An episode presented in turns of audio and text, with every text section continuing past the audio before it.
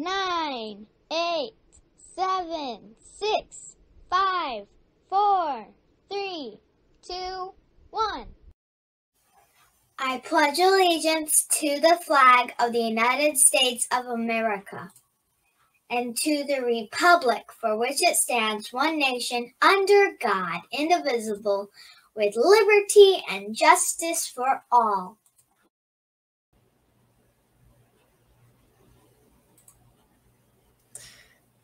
Hello, everyone.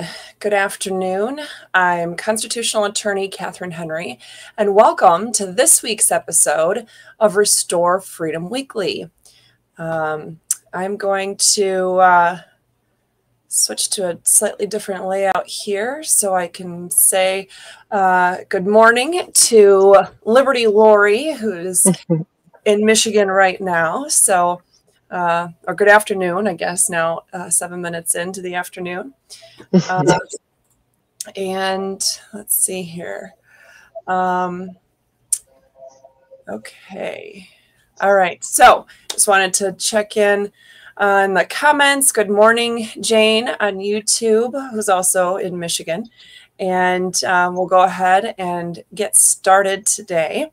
So uh, we've been covering, in fact, in the in the questions and the comments so far, we had a request to go over proposal three. And the reason why you might have seen uh, that our topic today is Florida proposals one, two, and three, and Michigan proposals one and two, good, bad, constitutional, uh, is because we spent, I think it was the last two consecutive shows specifically focusing on um, sorry, not last week. Last week was um, justices, I believe, uh, that are uh, up for election all across the country, but specifically in Michigan and in Florida. Uh, but uh, the two weeks before that, we focused solely on uh, Prop 3 in Michigan and how horrible and insane it is. Thankfully, there's no uh, such insanity on the ballot for Florida's proposed constitutional amendments this year.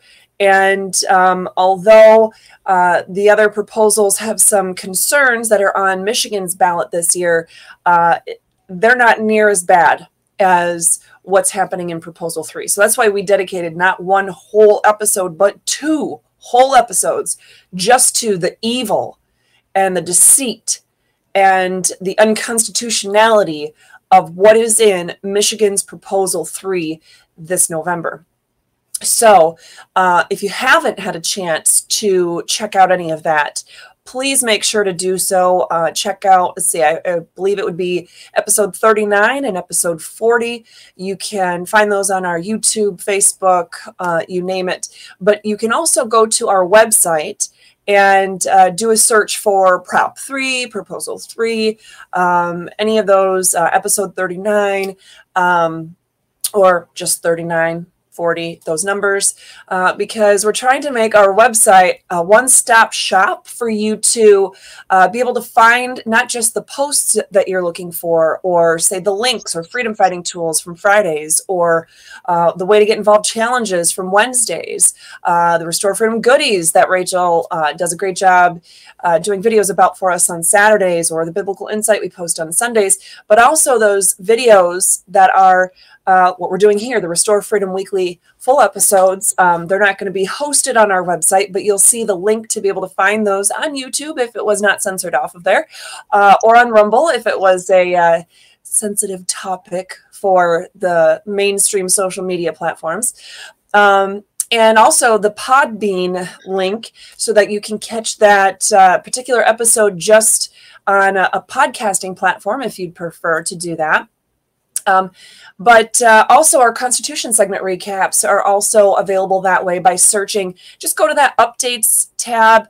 Uh, in fact, I think our search bar is actually so great. You can just be anywhere on the website, type in that uh, search bar that's at the top of the page with whatever keyword you're looking for, and you should be able to find uh, what you need. Now, going backwards, we don't have all of our videos and uh, episodes and things like that posted. We've done, well, hundreds and hundreds of videos, and uh, even just the videos connected to these episodes. Uh, you know, there are several a week for 42 weeks now. So we're backdating those posts to our website and getting those backfilled and, and on there so you could find things uh, as well. But at least the last several, uh, the election related stuff is definitely on there. Everything at least say August, September, October is on there. So with that being said, Lori, I am feeling it's one of those days, Lori, that I feel like, um, you know, I left the coffee pot on or something, which is so funny that that's the example that comes to my mind because I don't drink coffee. and we don't even have a normal coffee pot. We once we moved down here, my husband's work, they don't have a coffee machine. They just have a Keurig machine. So I figured, well, shoot, you know, I might as well just get a little mini Keurig thing at home.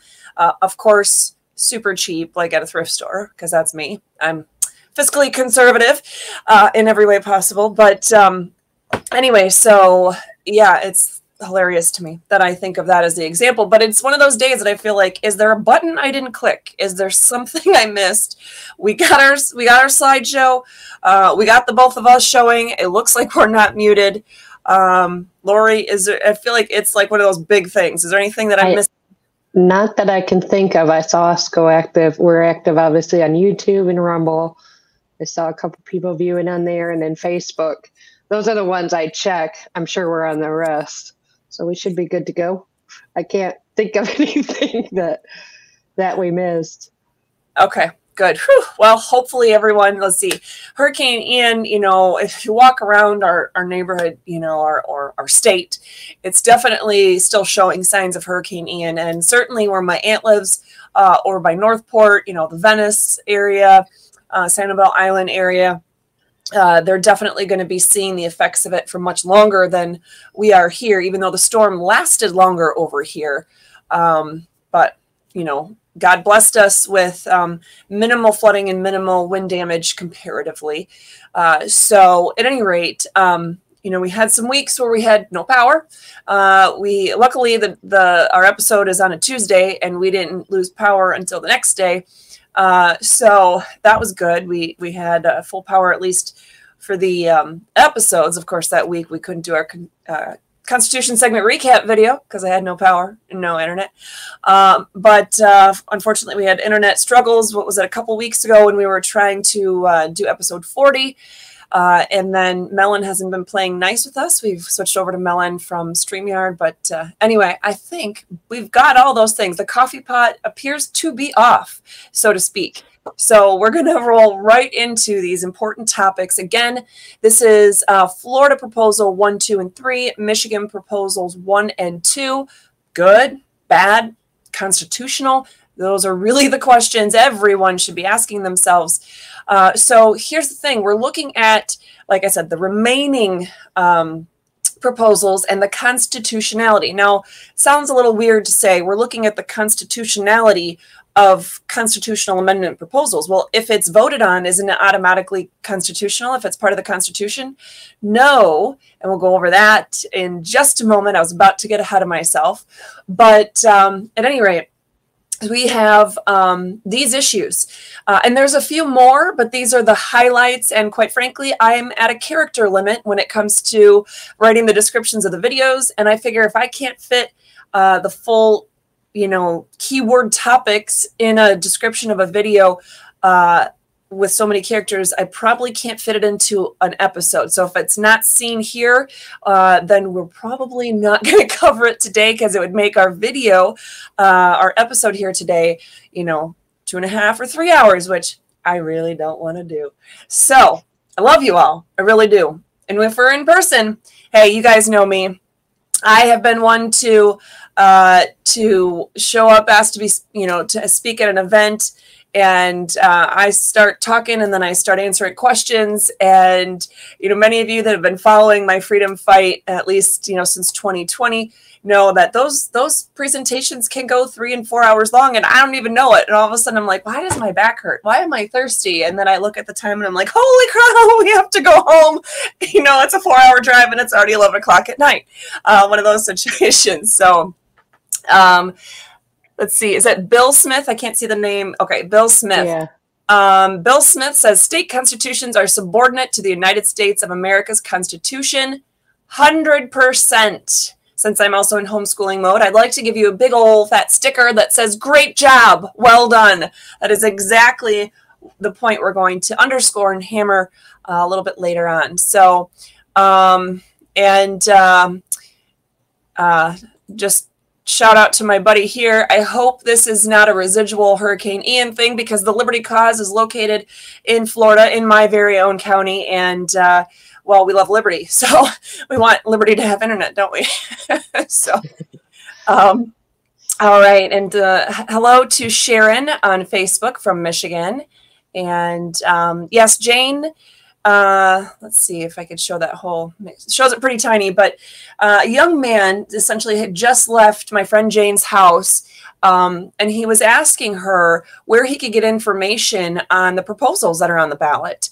And she says he's totally in the dark about them, like way too many people are. So that's been our goal. If you, Jane, if anybody else in Florida, Michigan, if you can help share the word, you know, quite frankly, if you're a follower that's not even in one of those two states, you share it, uh, share these videos, share these uh, things on social media anywhere you can with friends, family, coworkers, people you go to church with, because uh, these issues do impact uh, our whole country, right? They're not just going to stay in the little box uh, known as the political, you know, subdivision of the state of Florida or the state of Michigan, but also think about the way those stupid algorithms and all that stuff goes. Uh, even if you th- can't think of people that you know in Florida or Michigan, if you share and you're from New Hampshire or you're from Texas, I bet you're going to help educate at least one other person about uh, what all that entails about the um, you know the information. It's going to push that information out so somebody just that one more person might be able to see it and go oh wow that's cool. There's a whole video about proposal three. Yeah let me check it out. And then they find out that way. Uh, at, at the very least watch the constitution segment recap. At the very least that at least gives you the very high very slim highlights to how bad that proposal in particular is. And generally speaking, our Constitution segment recap videos are 10 minutes. There was one week where I think I had to break it down into two 10 minute segments because we had so much going on in there. But I think this week I might be able to get it done in 10. We'll see if I can rival the Micro Machines guy uh, from the 80s and 90s and just talk super fast like I'm an auctioneer. But on we go. Um, Lori, I did want to ask. I had seen a notification there was something in the other chat. Was there um, a question that came in from Rumble or Twitter or something? Because the, the the chat is gone from that private chat. I didn't have anything in the private chat.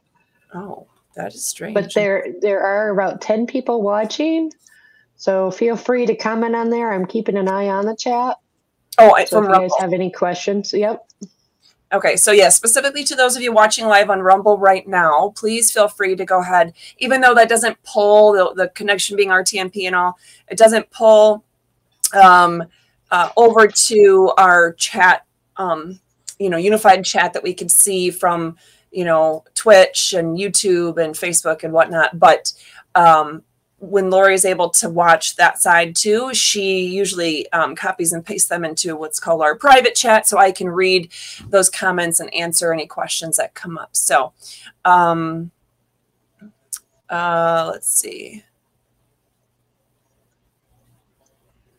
Um, there's an interesting thought here. I'm just going to show it on the screen. Lori, can you help me remember to come back to this um, comment from the Liberty Cause?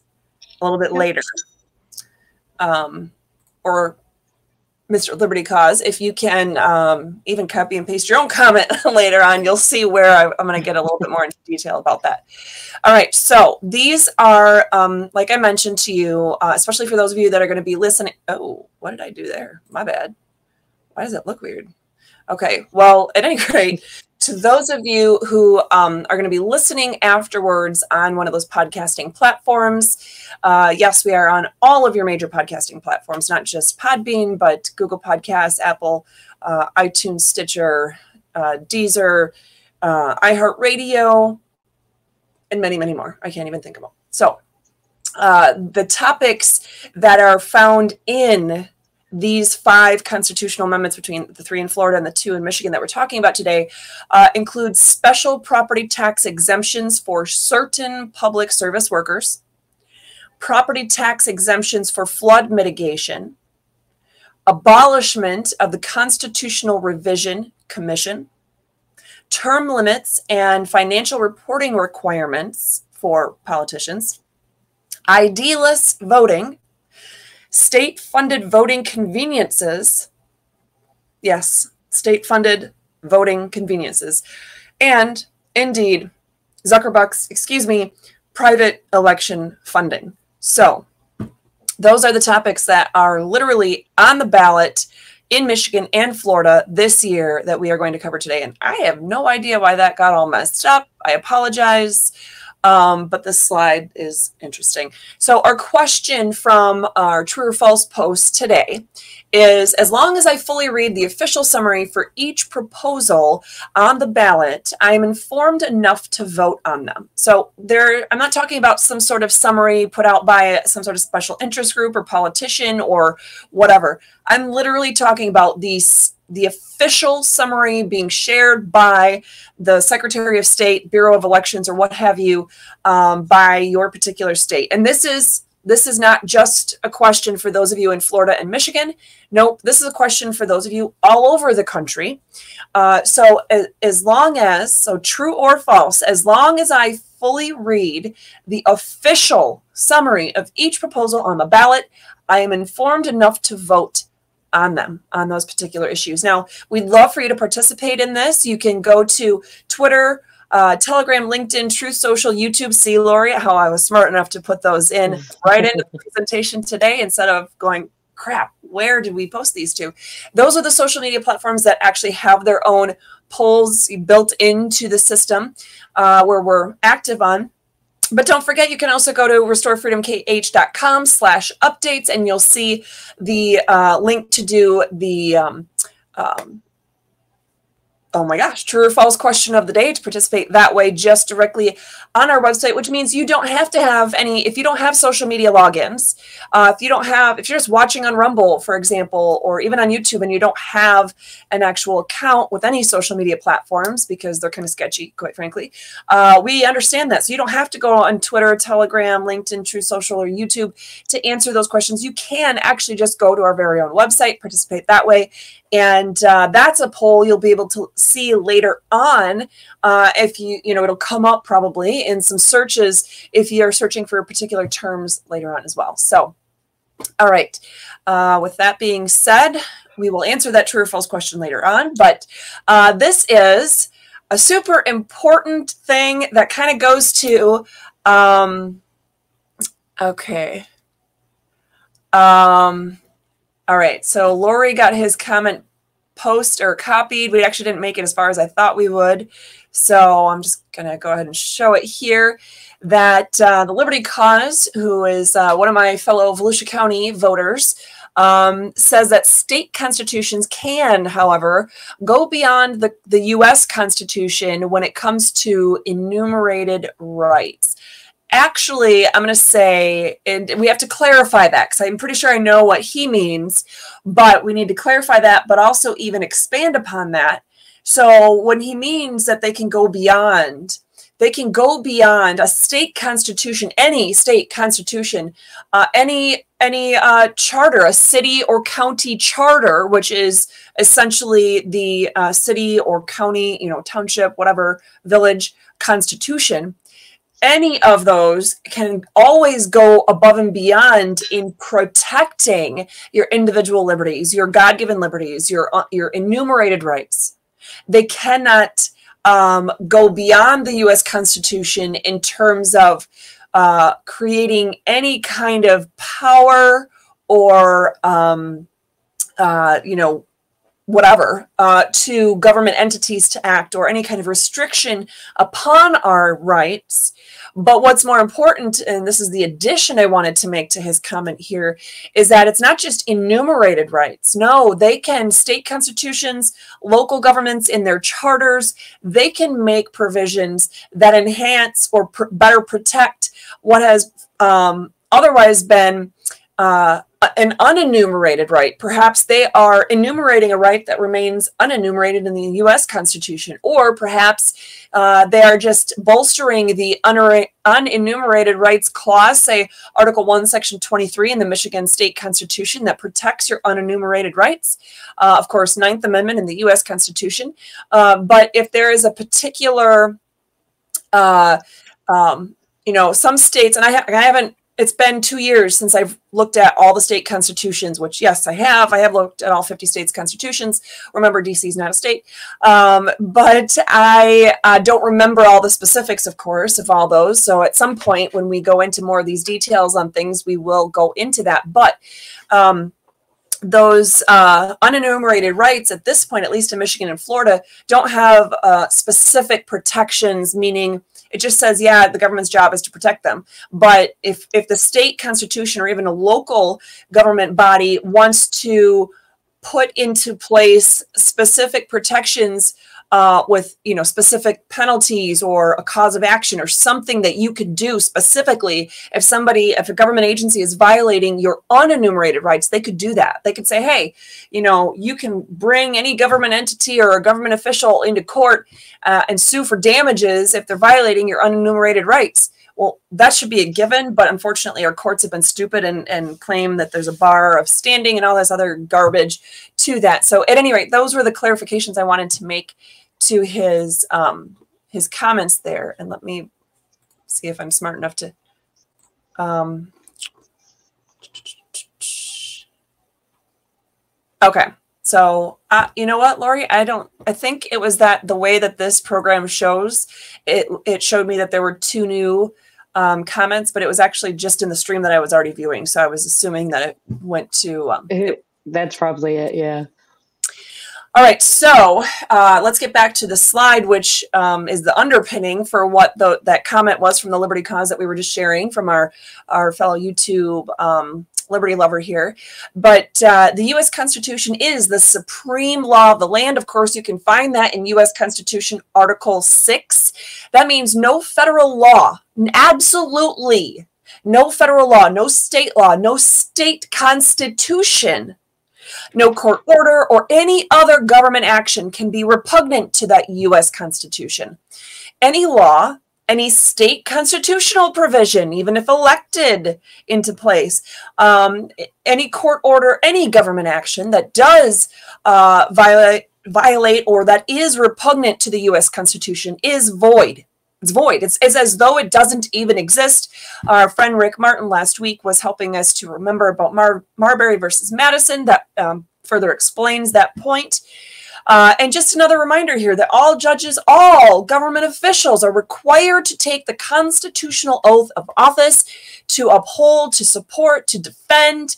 Um, the Constitution, the U.S. Constitution, and of course, if it's a state official, they're also sworn to uphold the state constitution insofar as it is constitutional according to the U.S. Constitution. Uh, and so those constitutional oaths I have in the presentation, mind you, most of these slides and more will actually be available for you uh, when we release the, the slideshow presentation through our Thursday Constitution segment recap. So, especially those of you who are going to be listening later on podcasting platforms and not able to watch a screen right now, don't worry about that. You'll have that available later. But I do have that constitutional oath of office requirement uh, listed here, at least as far as well, the whole U.S., would be the U.S. Constitution, Article 6. That's where it's required. Uh, but in the Michigan Constitution, you'll see uh, uh, Article 11, Section 1 in Michigan state laws. You'll see it MCL 15.151 and Florida statutes 112.311. Now, the, the constitutional oath is actually required in a bunch of other areas of, you know, court rules and state statutes and all that kind of stuff, not to mention in other state constitutions, but these are just the main ones uh, that would be mostly applicable to the vast majority of our conversations that we have. So, Florida Proposal 1. Now, this again, all of these are proposals to amend the state constitution. So, the first three that we're covering are Florida Proposal 1, 2, and 3, which are three individual, totally distinct proposals uh, suggesting or being asked of the voters if the Florida state constitution should be changed in this way. Uh, so, Proposal 1 is, is a proposal to amend the state constitution effective January 1st to authorize the legislature by general law to prohibit the consideration of any change or improvement made to real property used for residential purposes to improve the property's resistance to flood damage in determining the assessed value of such property for ad valorem taxation purposes. Oh my gosh, that's just the summary. My word, what does the um the whole uh amendment actually look like? Well, the, here's the thing. Um, we all need to read them, and um, not sure if I can get any bigger uh, myself. Let's see. Ah, it changed the buttons on me. I can't really get any bigger myself, but um, anyway, this is um, showing that it came to the Constitution, um, came to the ballot via a, joint resolution by the legislature. It's one of the methods in Florida for getting a proposal for, for amending the state constitution in front of the voters. Uh, and so that was essentially, you know, the summary uh, right here. and then there are nine pages of this particular um, amendment. However, uh, as it says down at the bottom here, and this is common, any words that they are planning to delete or take out of the state constitution by this constitutional amendment are stricken. They have a strike through line. Any words that are underlined are where they are planning to add words, meaning if a word, like all of these words right here, uh, if if a word is not underlined and it has no strike through, that means they're not touching that word at all.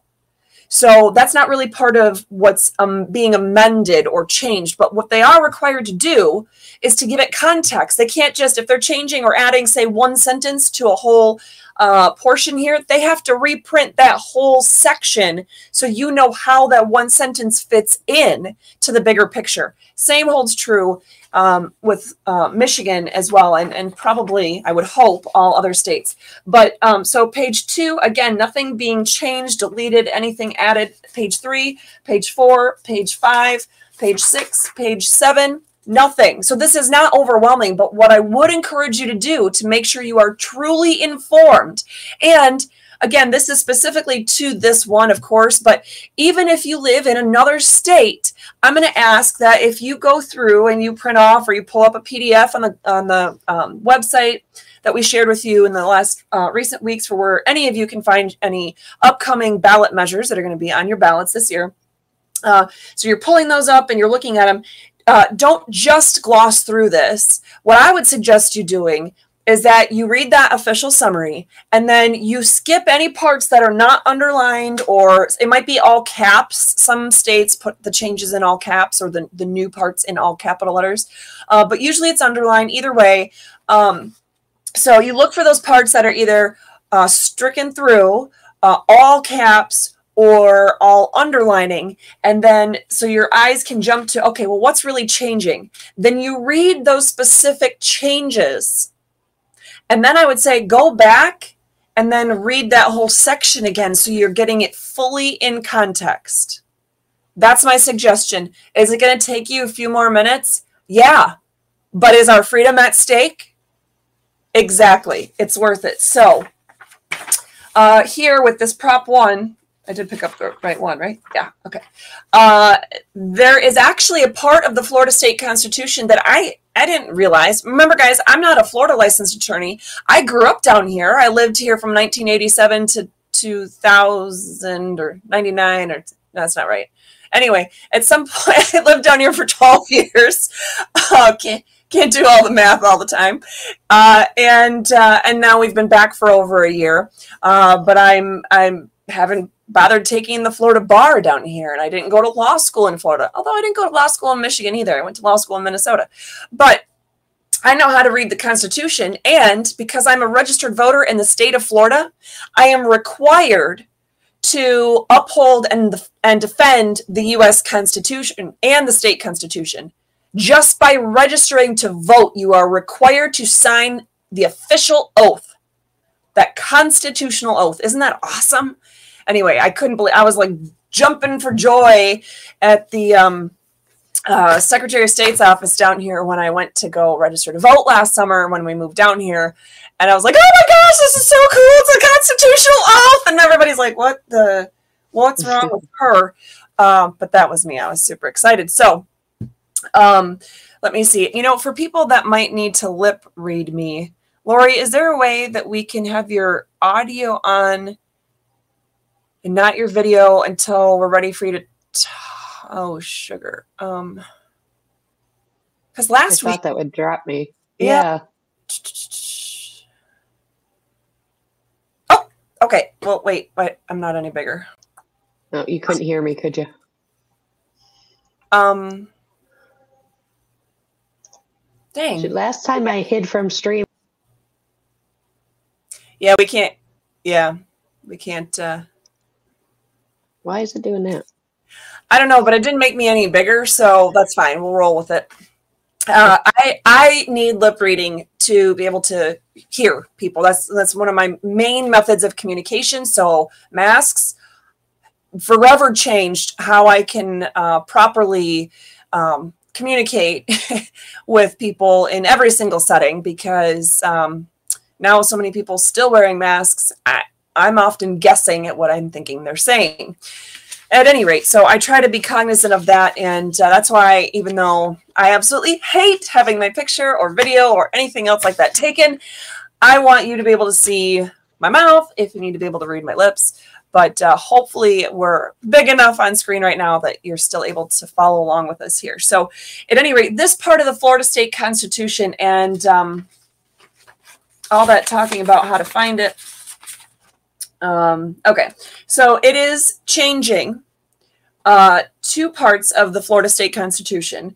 Article 7, Section 4, and Article 12, Section 42. Article 12 is is more of the uh, the schedule. When does it take effect? So Article 12 is pretty much irrelevant to what the substance of it is. It's, it's going to take effect January 1st if it is voted on.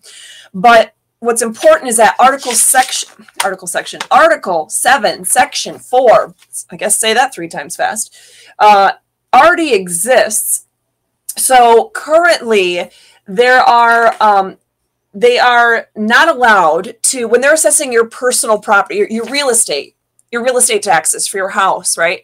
So when they're assessing your value in order to set what your taxes will be, they are not allowed to uh, account for uh, any improvements made to a property's resistance to wind damage currently well, it's a hurricane state, so that makes a lot of sense. But apparently, they never saw or had the foresight to include flood damage at the same time. So apparently, whoever um, proposed this um, addition at some point in the past with the wind damage forgot that hurricanes often cause a lot of flooding. And that's what they're attempting to do here is they're attempting to say, okay, if you're making um, you know, and let's be honest. Okay, let's let's back up for a second. There was um, there were there was a, a big period of time where I never thought I would leave Michigan. I, I loved Florida, but let's be honest, it's hot, right? So if you're not on the beach, it's unbearable many days out of the year. I grew up in Central Florida, away from a beach. I grew up in Orlando. It's stinking hot there, and has way too many people. And that was even you know many many years ago we'll pretend a few because you know obviously i'm just like 21 um, by the way if you guys any of you guys do know my son or somehow you're friends with him on facebook or whatever on insta or snap or whatever he has these days my baby boy turned 19 yesterday and on uh, our instagram and my personal facebook page I did share a, fo- a, photo collage that I spent hours yesterday morning making because, well, that's what mommies sometimes do. I am about 19 years behind on my scrapbooking. So I figured the least I could do was do a computerized picture collage where I hand selected, I didn't let Google Photos or any of those other programs do it for me. I hand selected the most telling moments that I could find uh, video or, or picture evidence of our uh, events in our lives uh, for the last 19 years with that baby boy of mine. So wish that um, dirty blonde curly mop uh, some happy birthday, please, if you do know him. And uh, and give him a birthday shout out on my Facebook or Instagram uh, if you uh, don't happen to know him, but you can comment on there. Okay, so with that uh, all being said, how did I get on Alex's birthday? Dang. um, uh, anyway, so um, yes, talking about okay, flood damage. Whew, there was a train. Don't know how that train got to that station, but it did. So here's the thing. When I was in Michigan and I thought, you know what? I grew up in Orlando. I grew up in hot, sweaty Florida. I like the seasons. I like to be able to see the leaves changing colors, which, by the way, where I was born and where my mom and grandma are right now, and my aunt and, you know, many, many family members in the UP of Michigan. Now, for those of you who are not from Michigan, Michigan looks like this. The UP is this whole Upper Peninsula thing, right? So I was born not just on the Upper Peninsula part, I was born on the peninsula of the Upper Peninsula. Yeah, isn't that something? And technically, I now live on a peninsula of a peninsula because I'm beachside here in Volusia County, which is in Florida, another peninsula. Anyway, um, I told my husband we should uh, we should build a peninsula in our kitchen instead of an island, so we could be working on the peninsula on the peninsula in the peninsula. But uh, that is a Bruce or Dave dad joke uh, for you. My father-in-law, my dad, both get credit for my humor these days. But uh, hey, you didn't join me because I'm so uh, so great with my stand-up comedy. So, at any rate, with flood damage uh, and wind damage, I remember seeing when, you know, even when in my earlier married years with my husband, that you know we were like oh what you see all these hurricanes you see all the damage you know you see just erosion from different things happening. Even in michigan in fact in muskegon county and um, in, in parts of Ottawa County, which is where we lived uh, when we were just in Michigan most recently, uh, you see Lake Michigan having some big erosion issues. And I'm thinking, you know what? Those are like million dollar homes, right? You have vastly expensive properties that are just being eroded by natural sources, like natural um, things happening. And so, it's a problem and especially for the hurricanes it was like okay don't these people see it coming? Like, who purposely moves to Florida? Who specifically purposely moves to uh, uh, the coast, knowing hurricanes are a thing, right?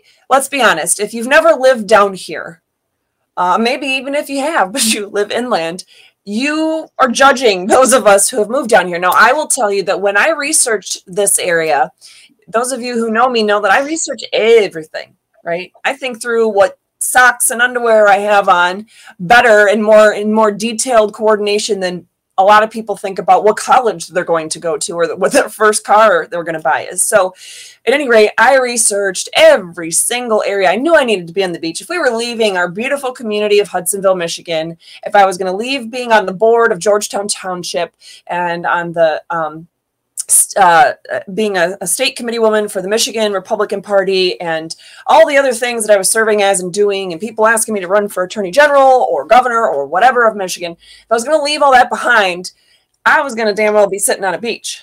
so um, I researched every single area, and not only did this community uh, turn out to be really great, have a history of, of great. Um, things going on and, and a good political history and all that other fun stuff.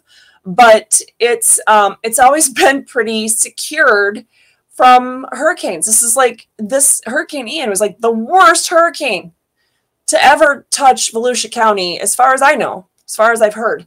Uh, but certainly in the last many, many, many years, um, my house has been standing, my whole neighborhood has been standing here since 1949, and we haven't seen, these houses have not seen anything like this hurricane, at least for being parked right on top of us uh, as it touched back in the ocean and just sitting right outside of Daytona and Ormond Beach here uh, for a very long time. It's the worst we have ever seen. So, my point is, uh, even people that have been prepared before now you know, maybe they need to step it up a notch. And if you could just barely afford to make those improvements, these aren't improvements like, oh, I'm just going to, you know, add this marble countertop or I'm going to put in this cool chandelier. No, you're going to be making improvements to fortify your home for wind and flooding mitigation. Many parts of Florida are still flooded. So, what this is doing is saying, okay, we need to um, allow people to not get penalized to have their taxes jacked way up because they made some improvements for flooding or wind mitigation purposes. Um, that's not biased at all. There's no kind of equal protection argument. There's nothing bad going on there. I'd love to hear it if anybody. Um, oh, I'm so sorry. I I have to stop. I have to stop and share this yeah, up in the Upper Peninsula by Marquette, which was two hours south of where I'm from, just so you guys know, uh, they have a winter storm warning out since yesterday until 8 p.m. tonight. They are expecting 14 inches of snow or more. I'm so sorry. I can't help myself. I moved out of the snow. I shoveled more snow and salted more ice than you would ever think of if if you're someone that doesn't know what that's like, especially since we lived, uh, I've been in the UP, but I also lived on uh, the west side of Michigan, and we get that lake effect snow there. And I'm telling you, people, when you have snow, you know, up to where you can't even open some of your doors without a big, you know, ton of snow falling in. Uh, I've earned my stripes, so to speak. I can laugh on that point. Thank you, Sharon, for sharing that on Facebook. Um, but by the way, my mom and grandma are supposed to leave, I think Wednesday night or Thursday morning from the UP and drive down here. So please pray for their safe travels, especially if they're leaving a winter wonderland already.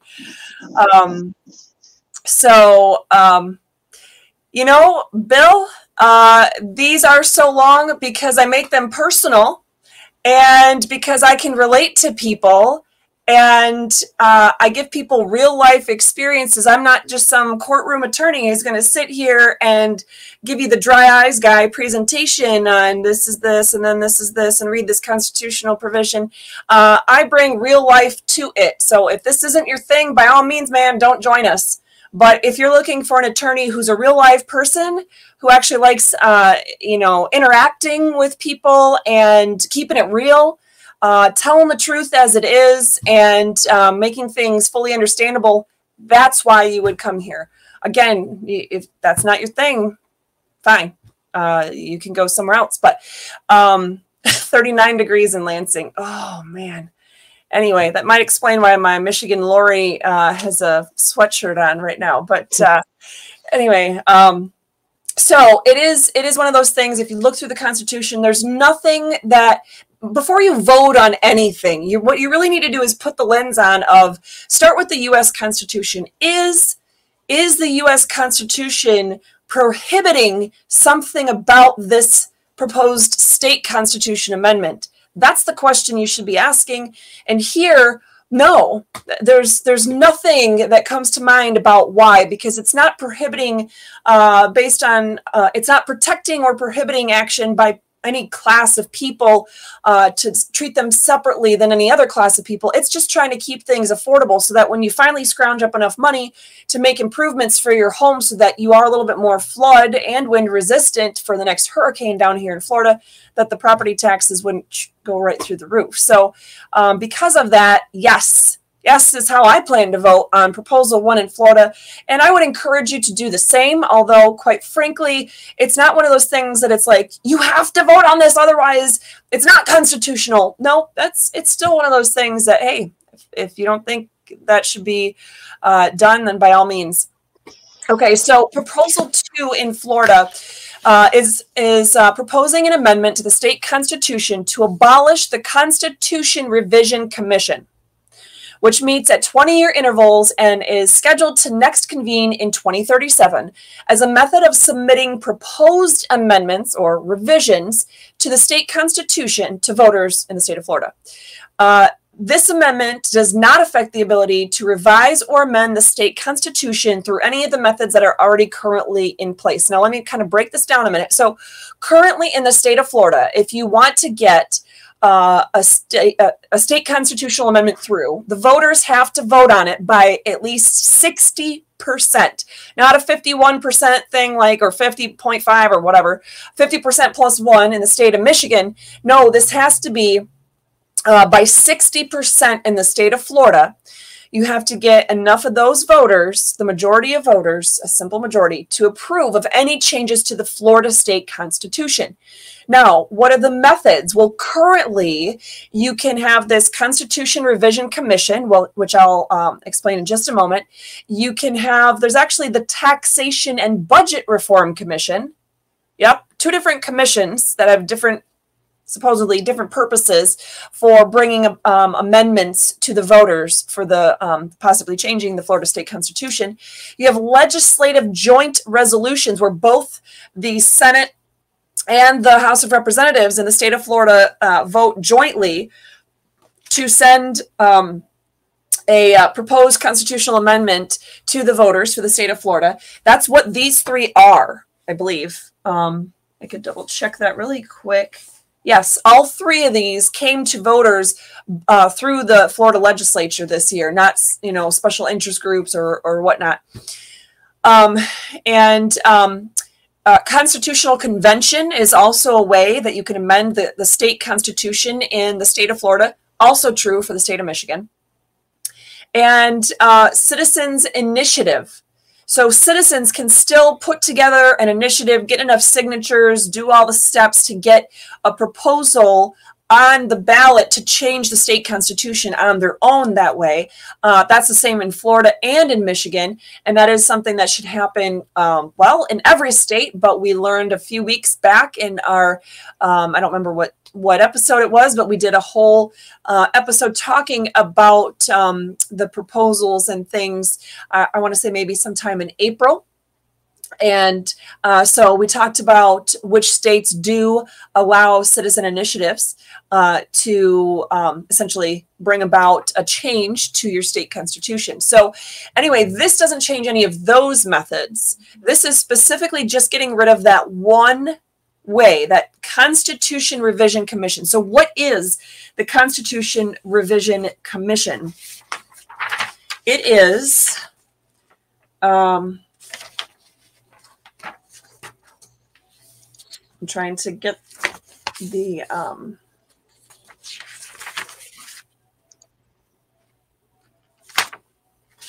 ah. I had it all ready to go and highlighted, but where is it now? Um, well, good gravy. I wanted to read to you guys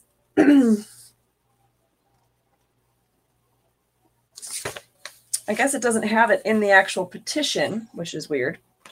Um, okay, so the Revision Commission, if you look at Florida State Constitution, Article 11, which is amendments to the Constitution, Article 11, uh, Section 2, you'll see that. Um, that's that section that whole section is devoted to the revision commission the constitution revision commission and uh, they're supposed to meet every 20 years starting in 2017 to uh, propose possible changes to the state constitution. Now who is on this commission? Well it's the attorney general 15 members that are selected by the governor uh, nine members selected by the Speaker of the House of Representatives, nine members selected by the President of the Senate, three members selected by the Chief Justice of the Florida Supreme Court with the advice of the other justices. And uh, the governor designates one member as its chair. So the governor gets to pick who leads this uh, commission. And um, and there's some small other provisions, but that's who is on the commission. Now, okay, well, what's up with this? Um, U.S. Constitution, Article 4, Section 4, we are guaranteed a Republican form of government. what does this have to do with the State Constitutional Revision Commission? Well, we are guaranteed a Republican form of government. That means that we elect our representatives. We, the people, retain ultimate control and authority. And as it has come up in uh, many other um, scenarios or instances, we don't give the legislature at a state or federal or local level power to create other legislators. we the, the legislators at any level their power is legislative authority it is to make the laws necessary to fulfill the obligations and duties of government via the US Constitution so or state constitution so, because we are guaranteed a Republican form of government, and so in the other contexts where we've talked about this concept before, we've talked about, for example, uh, I want to say it might be week 37, we uh, were picking on state rep from Michigan, a current uh, state Senate um, uh, candidate for Michigan, uh, Michele Hoitenga, and she is. Um, she's the sponsor of a bill that uh, does some stuff to the DNR uh, laws. Okay, and so with the DNR uh, laws, essentially what they're doing is they're allowing the DNR to Department of Natural Resources. They're allowing the DNR uh, via this this bill that she has and a current law that, that's on the books that goes along with it they essentially say okay dnr you get to make up what the rules and regulations essentially you make the laws on everything to do with natural resources with hunting.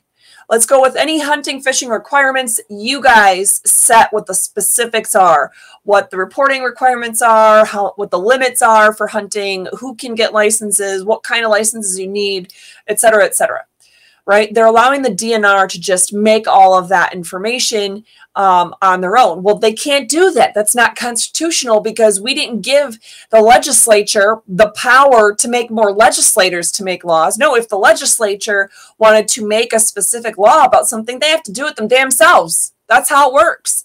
Well, same holds true here. We don't elect a governor and uh, a state rep and a state senator and an attorney general to turn around and uh, and a Supreme Court um, chief justice. We don't elect all those people to put them into place to then turn around and essentially elect more people to do more things.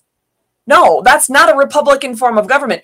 Each person we elect is supposed to go in there and do their own function not turn around and elect more people to do additional functions. No.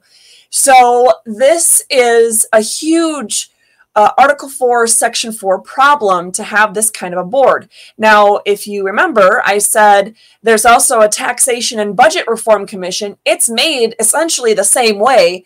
That also has the same problem. So both of those commissions are not constitutional.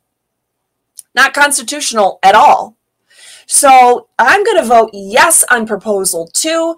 And here's the thing this is unlike proposal one, where you could go either way and it's constitutional.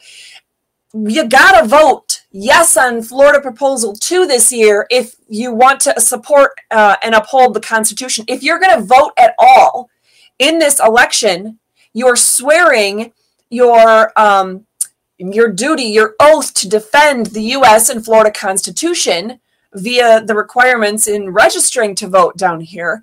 So you have to vote yes on proposal two to get rid of this unconstitutional Constitution Revision Commission.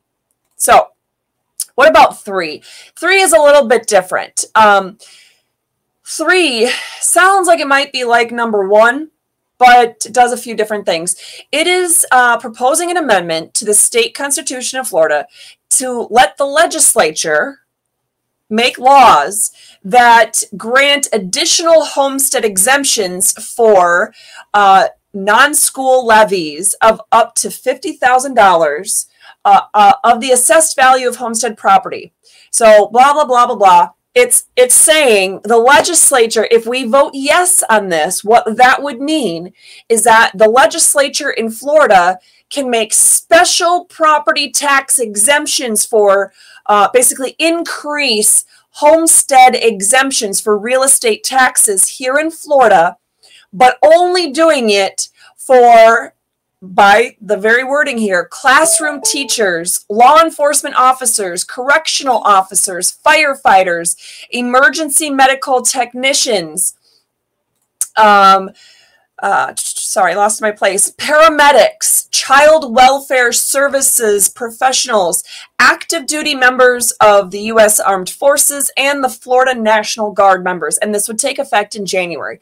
So, is this one good or bad? Now, the question, and this is something that was a topic uh, that was hotly debated in the U.S. and state Supreme Courts all across the country as those lawsuits about COVID regulations started. And the main thing that was initially being argued then is, you know, this is the best for the community, right? That's what um, the, the the liberal side of the argument was. This is best for the community. This is best for the state, or best for the country, or best for all people.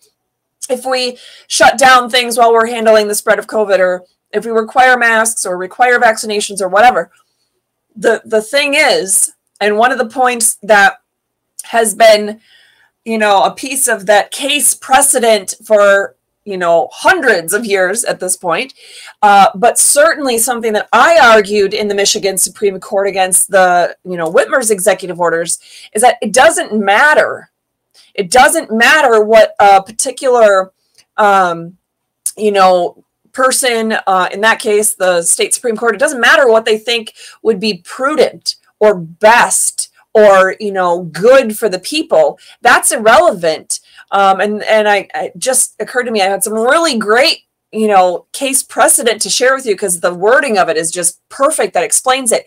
It doesn't matter how pressing the exigency the urgency might be. What matters is not that the um, you know what should have been or could have been in the constitution what matters is what is in the constitution.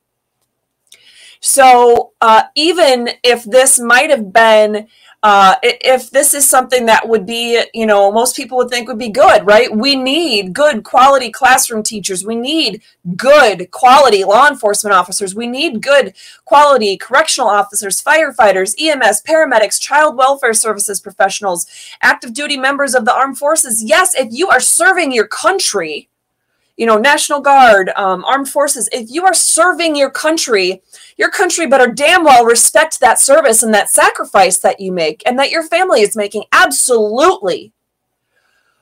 But there are two big problems with this one. One is in the reading, uh, the words that you see right here on the screen, if you're seeing it, or that you'll see later um, in the uh, slideshow that'll be shared on Thursday, if you happen to be catching this in a podcast now and just listening, those are the words. None of them are defined by this amendment. None of them. So, what does, you know, who is a child welfare services professional? Is that me? I have served as a lawyer guardian ad litem and just as a lawyer for children and as a guardian ad litem without being the lawyer part. Um, I have served in all those roles. I've served as a, a child protection mediator. I've served in, in um, uh, you know, uh, IEP facilitator or special education mediator. I, I've served in so many roles relating to the welfare of children in two different states that I could I can't even think of all of them off the top of my head right now to say to you. So, and I'm going to continue representing the interests of children. Um, you know, we've talked about the Do Not Say Gay bill. We've talked about Proposal 3 in Michigan, which is horrendous for child welfare.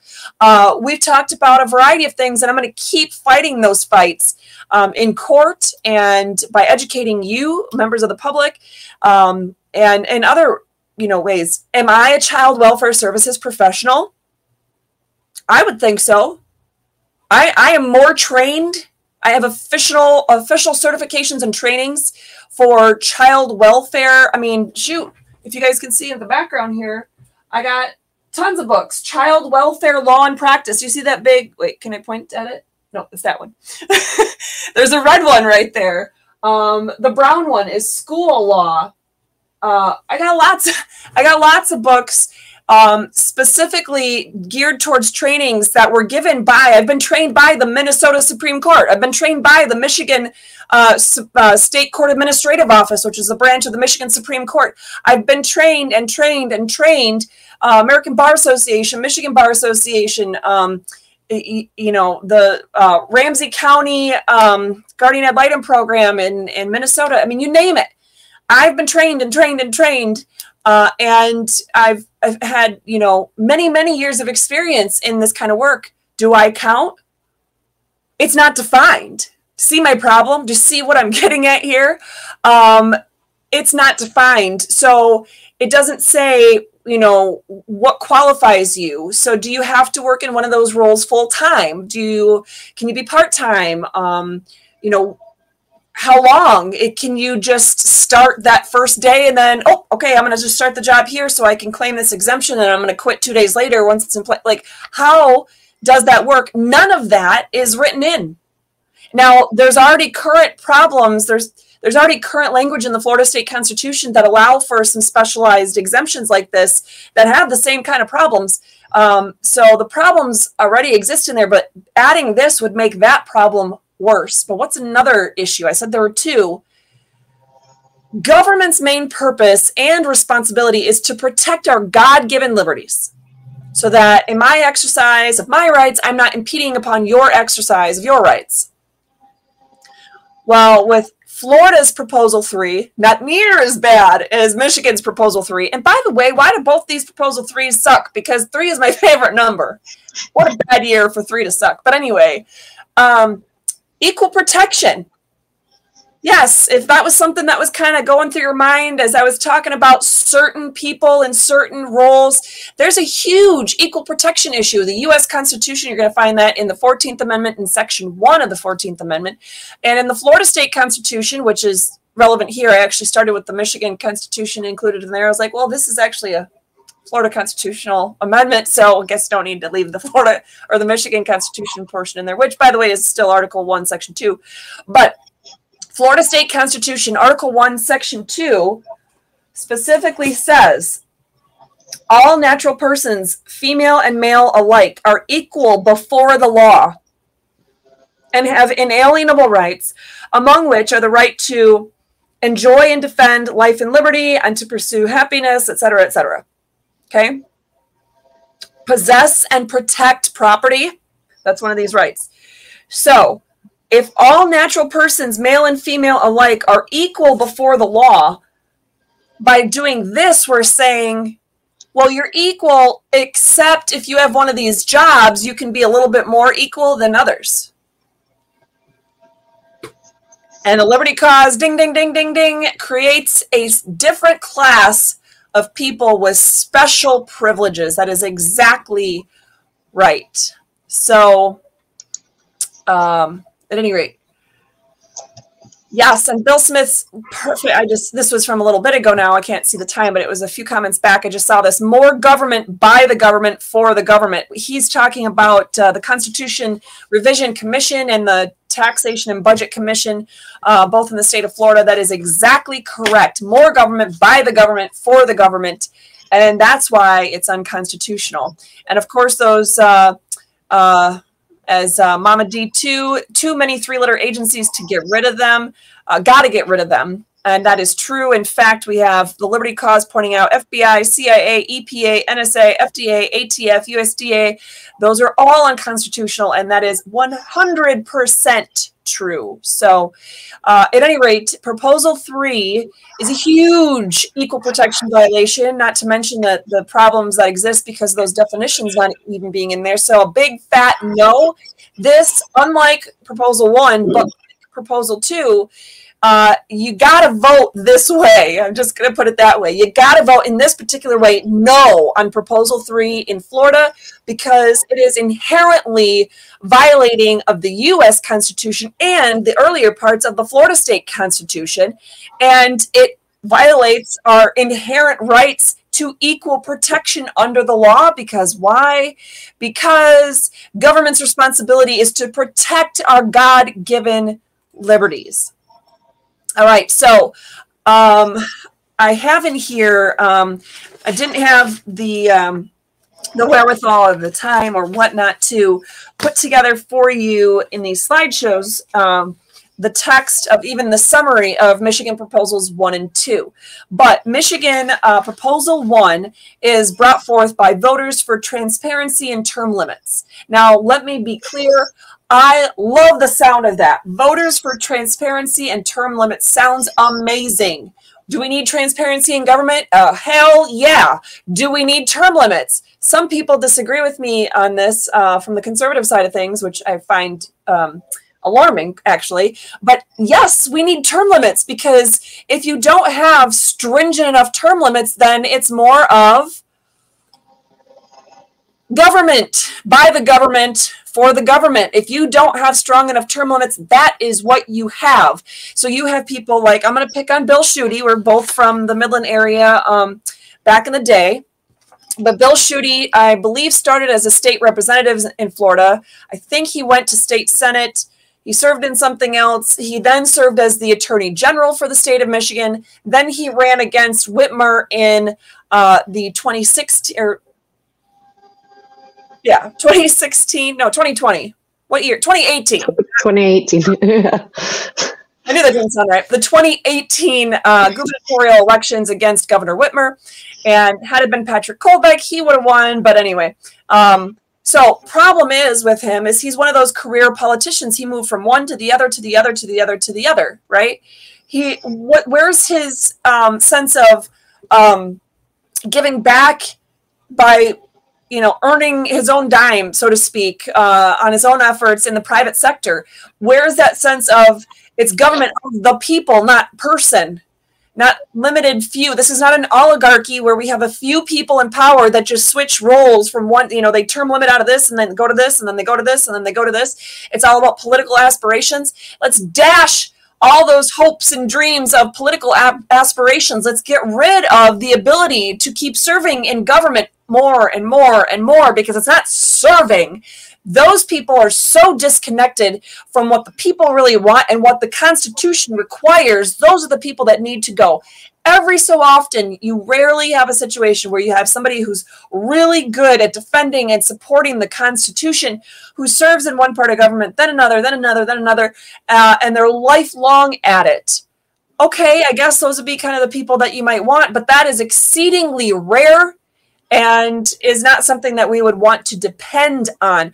The more you have uh, an influx of new people in on on boards and on um, uh, commissions and you know state legislatures and U.S. Congress and those kinds of things, uh, even state supreme courts, every single area of government. The more it's a an influx where you have people coming and going, new people all the time, the less the lobbyists are able to sink their teeth into those people. So term limits, yeah. And uh, I'll probably have the, these slides in here um, in the Constitution segment recap uh, that we'll share, but just a little bit about what Michigan law says about elections. Um, this isn't specifically about term limits, but what I can tell you is that currently in the state of Michigan, because uh, we're talking about Michigan Proposal 1, which is about voter transparency and term limits. Um, what this, the, the main things here are that they want to require uh, members of the legislature, the governor, the lieutenant governor, secretary of state, attorney general to file annual public financial disclosures. Uh, that they're requiring the legislature to enact laws um, with disclosure rules at least as stringent as those that are required for members of Congress by federal law. Um, and then um, that's as far as the disclosure piece goes. So basically, they want to see a lot more disclosure of personal financials uh, for people who are in uh, government roles, which in general I'm okay with. Now, the part that they're tying it to um, what's being done under federal law is irrelevant. And that kind of raises a few red flags for me because just like we saw in Proposal 3 for Florida, where you have terms that are not defined, referencing in a state constitutional amendment where you're referencing you know current um, federal law not constitution but law that could be changed at any point in time what if it's not stringent at all? And and at any rate, you don't it's those kinds of circular references are not They're not good. If you want a certain kind of uh, financial reporting requirement there and instituted, then spell out exactly what you're looking for because people who run for office have rights too. Whether you run for office, whether you're in office, you still have rights as an individual. So you need to, one of those rights is due process and uh, the rights to privacy and things like that. So you need to know before signing on the dotted line, so to speak, and running for office, what your you know what you're getting signed up for how much of your personal information is required to be shared with the world just in order for you to run for that office so the specifics really need to be in there in order for this to be good. So I guess in that sense, I was originally um, thinking, well, it's it's not bad. It could be better, but no, it is bad because it doesn't give enough specifics there. Now, as to the term uh, the term limit side of things, what they're saying is that they're putting into place with this constitutional amendment proposal one in Michigan this year. They are wanting to set the cur- the term limits for state reps and state senators to be um, 12 year total of combination. Now, currently in the state of Michigan, you can run for state rep three times for two year terms. So that's six years you could be a state rep in Michigan. And in the Senate side, that you can run for two terms of four years or eight total years in the Senate. So you could serve for six years uh, in, in the, the uh, House of Representatives and uh, eight years in the Senate. So that would be 14 years of being in the state legislature. First of all, that's mind blowing. 14 years? That's longer than Mike and I have been married. And it feels like I've been with that man for an eternity. so, uh, and he's not commenting today, as far as I can see. So he's uh, he's on my list, if you know what I mean. Hmm. Anyway, um, no, but it, it's 14 years is a really long time. So, do you really want people in government for 14 years? It's just not a good idea. But what does this term limit thing do? Well, this proposal changes it only to 12 years. So you're cutting off two of the 14 years. Big whoop. What is the point? What literally what is the point of jumping through all these hoops to get this on the ballot and to get it passed when it literally doesn't change anything? If you're going to put in some term limits, put in some stinking term limits. I would say definitely nothing more than a decade. Probably less than that, but that's my own my own thoughts on that. At any rate, um, I think there are significant enough issues that you need to vote no on Michigan's proposal uh, one for that um, in that sense of things. Um, that is okay. Yeah, sorry, my bad. I I was thinking these two slides were about this, and I'm like, how did I not talk about them yet? These two slides are actually about proposal two. So we may touch on this a little bit more next week. I may have uh, Ryan Kelley on. I know he wanted to come back, former gubernatorial candidate for the state of Michigan. Um, and he's fighting against proposals two and three that are currently on the Michigan ballot this year. Um, but I didn't have enough time to devote to just to proposal uh, two to have him on and, and really talk in, in full about this. But some some of the bad things about proposal two. Now, this is not all. This is some. Uh, proposal two, if um, voted on and passed by the majority of voters in the Michigan in the state of Michigan to amend this the Michigan state constitution will lead to ID-less voting. Uh, it will lead to state-funded voting conveniences, state-funded, and private election funding. Now, I left in this part um, here, uh, the slide from a prior presentation about what Michigan law says about elections. Uh, and then there was actually the case, the um, uh, Antrim County case that um, Attorney General candidate Matt DePerno started in November of 2020 and uh, there was some uh, a court of appeals decision that came out that we we discussed in in one of our episodes uh, earlier this year. So these slides are just from that, but um, those state laws that were on the previous slide, what does it mean? Well, that means that voters in Michigan may request an audit of elections uh, done by the Secretary of State. Um, but then the um, what the what the court said in this case was that, but the Secretary of State gets to choose how to run an audit, choose what documents, what ballots are even audited, the Secretary of State gets to train the county clerks and staff to conduct the audit, and then the Secretary of State gets to supervise the audit. So it's totally in house. It's an in house audit of an election. That's what the uh, Court of Appeals case said in that situation. So voters in Michigan may request an audit of elections run by the Secretary of State, but the Secretary of State does the audit of its own results. And of course, we had that like, huh, face. Um, That's a and, perfect emoji. yeah.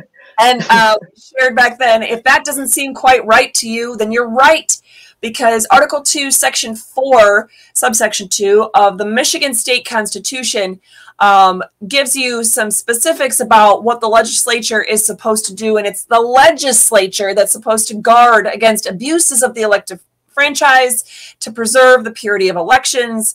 Yep. Anyway, um, so, oops, before I get there, I'm going to leave it at that, that emoji for now. Um, so the problem though, and um, this is where I was going to put in, I totally forgot that I was going to put in some of our um, featured images that we had in our episode preview uh, that we shared with you yesterday and that will be shared in the segments later on this week. But those featured images were selected for a reason because the um, the first of all, let's go with ID-less voting. Is that a good idea? Uh, well, no, because if you don't even have to have an ID ID to vote, then you're going to introduce a whole plethora of voter fraud issues. And uh, it's, you know, if everybody has to jump through the hoops of registering to vote, then they're registering to vote at the place where you get your state ID from. Not to mention, there are many other ways that you can get valid state IDs.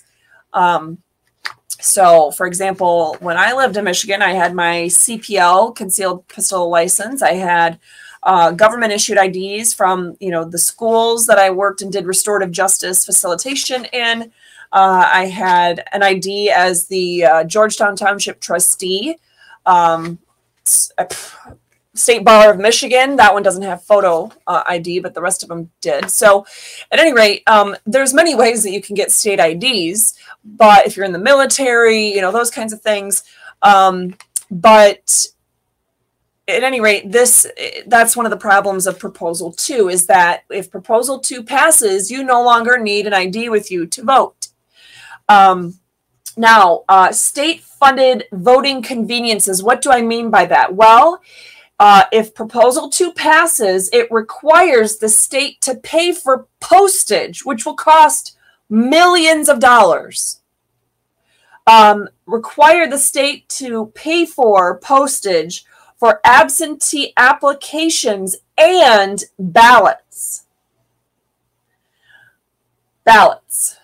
So, if there are, I don't remember the numbers, but um, I want to say there's roughly 7.3 million registered voters in the state of Michigan.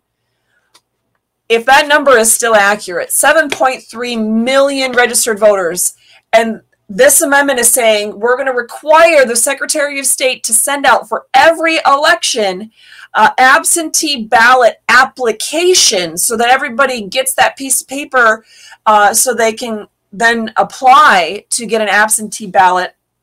And in here, it um, it also says though that it has this would provide the voter the right to a single application to vote absentee in all elections, but that does not mean that you would stop receiving the um, annual essentially um, uh, applications for absentee voting. Uh, at any rate, so that's you know if there's say a May election and there's an April election, or excuse me, August election for primary, and then there's a um, uh, a November election. That means three applications in a year get sent to each registered voter, that's over 21 million applications. Let's say only um, a quarter of them. So let's just roughly say 5,000 people, or excuse me, 5 million people uh, are signed up then through that process to receive those absentee uh, voter ballots. So then that means you're sending at least uh, the 21 million, more than 21 million applications every year. And if only, say, 20% of people sign up, you're getting uh, 5 million per election. Um, excuse me, it'd be 5 million per year. Uh, so you're looking at 26 million pieces of mail going out. And let's just say it will round down to 50 cents a piece of mail. I know there's bulk mailing rates and there's different this and that, but at any rate, let's just say 50 cents a piece of mail for 26 million pieces of mail that would be going out in a year. That would cost $13.5 million in a year for the state of Michigan. I don't know about you, Lori. Doesn't that sound kind of expensive? Just a little bit. Just a tiny bit. and state funded absentee ballot drop boxes. Uh. State funded absentee ballot drop boxes. Okay. So those are voting conveniences. Those are not rights. Those are voting conveniences. You have the right to vote. You don't have the right to vote in when and wherever you feel like it. Um, aside from that, the other thing I want to point out to you, this is why we're leaving this emoji up for most of this discussion. Uh, the last thing about Proposal 2 in Michigan that I want to point out to you is that it would allow donations to fund elections. Yes, Zuckerbucks. And I had this perfect Washington Post, uh, it, you know, um, image of of Mark Zuckerberg and uh, him putting his money in a big ballot box, and uh, the the little caption or whatnot, the wording uh, at the bottom of that page talked about how yeah he's you know supposedly this third party neutral this independent person coming in to to donate in this neutral manner but they're targeting liberal areas only and with certain things going on i'll just say. So even the or was it the new york post? Was either the new york post washington post i don't know. Anyway one of the, the main um well-known uh, media sources in the world, even they were coming out with um, with that and and recognizing the issues with that. So uh, that is a huge problem. That is something that would come out of proposal two, is that you'd have special interest groups not just allowed to donate to fund election boxes, but to fund elections in general so to start propagating um, all this, you know, misinformation about what you can do and not do uh, regarding your voting rights. It's already happening in a lot of school districts and in other areas, but it would get exponentially worse. So and it and it wouldn't be limited to just Zuckerberg. No, it's just the example. So we're looking at pharmaceuticals, you know, especially that should be concerning for how much they've been profiting. And and Amazon, they'll they're gonna push whatever agenda, whatever vote they want, you know, they're gonna put all their money into that because that person's gonna then, you know, side with them. And, and it's it almost seems kind of like the open lobbying kind of thing that if if somebody's um, if a company is able to just throw money out for a specific person or for a specific election topic, then they're going to be able to benefit themselves. You know, in in one way or another, it's it's a different form of lobbying and promoting somebody. Ugh, scary. So I just wanted to check on the comments. I do have to say, okay, Mr. Henry, you're not as in in, in as much trouble as I otherwise thought because you were just uh, following us on Rumble before heading over to YouTube. That's fine. Um, so I want to close out today's presentation by coming back to that um, slide, which got all messed up somehow. True or false, as long as I fully read the official summary of each proposal on the ballot, I am informed enough to vote on them. So again, you could answer that still until 10 o'clock tonight on Twitter, Telegram, LinkedIn, Truth Social, YouTube, and on our own website. Uh, so the answer to that, of course, being false. because the official summary of ballot proposals is still just that a summary. If we expect our legislators to read bills before voting on them, then we must also read the full text of pr- proposals before voting on them, right? I mean, come on, if you're conservative at all, if you're watching this show, certainly if you've hung on this long in the show, then you're someone who has made fun of Nancy Pelosi's you got to pass a bill before you can read it kind of comment, right? Well, yeah, that's stupid and unconstitutional and a variety of other problems. We, as the people, as the voters, certainly have to hold ourselves to those same standards. You don't freaking vote on something if you're not going to read it. Don't just read the summary, read the full text of the proposal. And again, look for those underlining marks, look for those all capital letters. In fact, I think with the Michigan one, yes, um, this Michigan one, this is uh, proposal uh, two.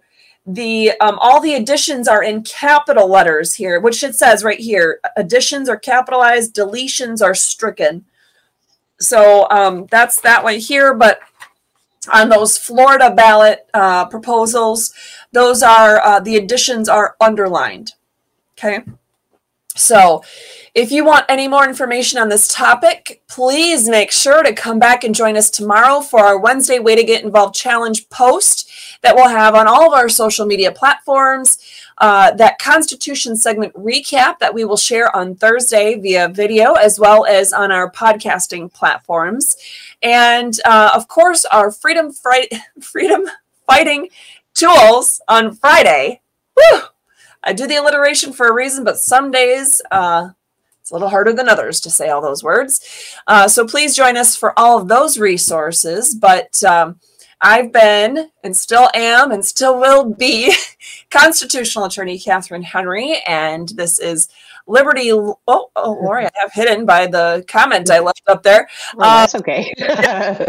I'm hiding behind it. She's like, um, and uh, this is Liberty Lori. We thank you for joining us today. We ask you to help spread the word. We certainly ask you to hit that like button, that uh, share, that subscribe, hit sign up to get notifications when we do go live. Uh, help spread the word of uh, the links to our podcast to all your friends and family and coworkers, etc., that uh, have one of those jobs where they can listen in on things, but they can't watch a whole presentation. Uh, but uh, of course, please consider donating to uh, the show that we do for you every week or to one of the smaller segments to our weekly newsletter. Uh, and uh, consider having your business actually become an official partner and sponsor so we can help in turn uh, turn around and get the word out about your business and what it is that you do, especially if it's related to restoring our freedom. Uh, thank you so much for joining us. I hope you all have a wonderful day.